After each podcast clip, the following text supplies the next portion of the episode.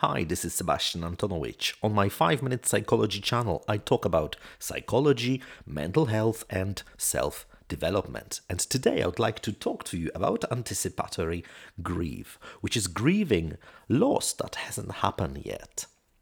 And naturally, sooner or later, each of us will have to face a very difficult situation when someone very important to us passes away. And passing of someone important to us is always a very difficult and sometimes even traumatic experience. Grief is the expected reaction to it, of course, but many are not aware that our process of grieving can start long before the person dies. It could be a difficult to handle and as difficult as the post death grief the first thing you should remember is to allow yourself to feel all sorts of emotions. It's hard to say goodbye when you realize that you will never see the loved person again. It's a very emotional time. And of course, you may feel sad, depressed, scared, angry, but also you may find yourself blaming the dying person or seemingly feel nothing at all or very little. If that happens, let, your yeah, let yourself feel all that. This is the time to mourn. Do not try to bottle up these emotions. This would only prolong the process of mourning. You need to know it's okay to cry if you feel like it. Talk about your emotions. Feel free to stay at home for a few days. And if you feel these emotions are overwhelming, consider going to a therapist who will help you deal with this difficult situation you are going through. Also, a good idea is to spend time with the dying person. In our hectic lives, every minute is valuable, but spending time with a dying loved one is priceless things like work and uh, sport, entertainment, and all other daily activities are sometimes really hard to give up on, but their importance really fades in the magnitude of death. While being paid less at the end of the month or missing out on the kids' yearly kindergarten rendition of any musical are both type of a loss as well, it may be worth it to reevaluate what we will find important years to come. You are right if you think that uh, spending time with a dying person is far from entertaining, and uh, it is not always pleasant, but this is one of these things that you rather need than want. A good idea is to say to the dying person everything you need to say, because perhaps this is the last time when you can speak to this person. So use it and share with them how important they have been in your life. It's time to say, I love you, or thank you, or I forgive you. And it is not always for them. Uh, you do it so that after they die, you do not have this feeling that uh, you haven't said what you wanted. And uh, if you do want to say you love someone, say it as often as you can. I've never heard of anyone regretting saying it uh, too often to a dying person, but I have heard of many people regretting saying it not often enough. Another thing is to listen to the person, whether the person wants to talk uh, to you about their emotions or about their medical condition or maybe about some financial responsibilities. Be open to a conversation. Uh, while some things may seem not important for you, it may be relevant for them. So remember that their coping style may be totally different from yours and accept that. Whether they want to focus on their death or avoid the topic, let them feel understood and not being judged. Don't tell them by any chance how they should feel or what they should do. Listen carefully to learn what it is that they need from you. It's one of these moments when your own needs should be on the back burner for a while it's always a good idea to expect and accept unusual behaviors of the dying person. So, decreased need for socializing, sleepiness, restlessness, disorientation, these are the behaviors that you can expect from a dying person, only to name a few. Uh, it is not necessarily because they don't want to spend time with you or that they feel like uh, being alone altogether. Um, it's just that our metabolism slows down, our organs start switching off, and the lower oxygen level transported to the brain make people behave this way. Um, it can even cause them to be hallucinating, seeing people or objects that are not really there.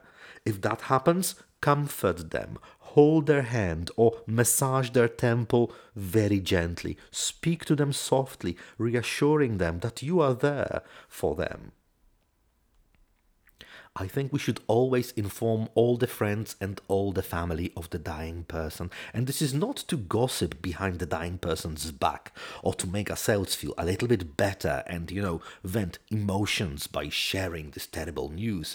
It's more to let other people know it could be the last chance for them to say their goodbyes. It's fine if they don't feel like it, but uh, it's worth at least to give them a chance to do so. I would also advise visiting the dying person in turns. So, disorientation, tiredness, worsening medical condition, all of these could make it difficult for the dying person to see many people at the same time. Consider that and make the necessary arrangements to let people visit the dying person in shifts. And depending on their frame of mind, uh, two or three people visiting at one time could just be as much company as the person can handle. Of course, the most important thing is to be present and to be comforting. If you feel that you may not be strong enough to say your goodbyes directly, to apologize for what you have done, or even say something particularly comforting, know that even your mere presence could be of high importance, both for the dying person as well as for yourself. It seems that in these last moments of life, being there is much more important than saying or doing something. So sit with a person, speak about some memories you are both very fond of, or say nothing at all if you have no strength to do that. It still matters a lot that you are there. And the very important part is to let the person go. In the last days of our lives, our bodily functions gradually stop working. Our body prepares itself this way to stop.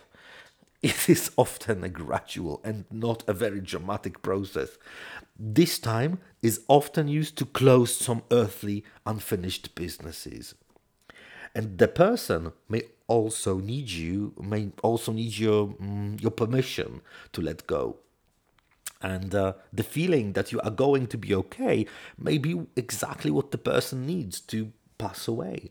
So let the person know that you will be okay and that you will look after yourself very well. Another thing to remember is to look after yourself physically because knowing that someone you love is about to pass away is emotionally exhausting. And uh, it is a very powerful stressor which affects negatively our ability to relax. It means you may need more time to sleep and more time to unwind. Allow yourself more time for that, more time than usual at least. Your sleep could be disturbed as well, so you may find it difficult to fall asleep, or you may have some uh, really vivid and tiring dreams.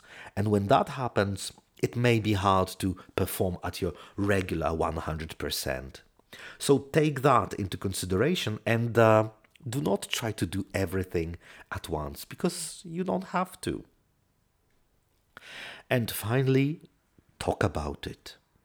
Grief and mourning helps us deal with the pain of loss, and we normally feel better after some time. But in some people, this process can take a lot of time.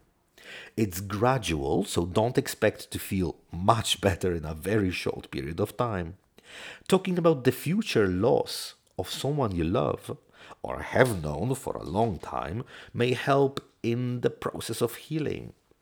There is nothing morbid about talking about someone's death, and don't let anyone tell you otherwise. It can help you working through your emotions.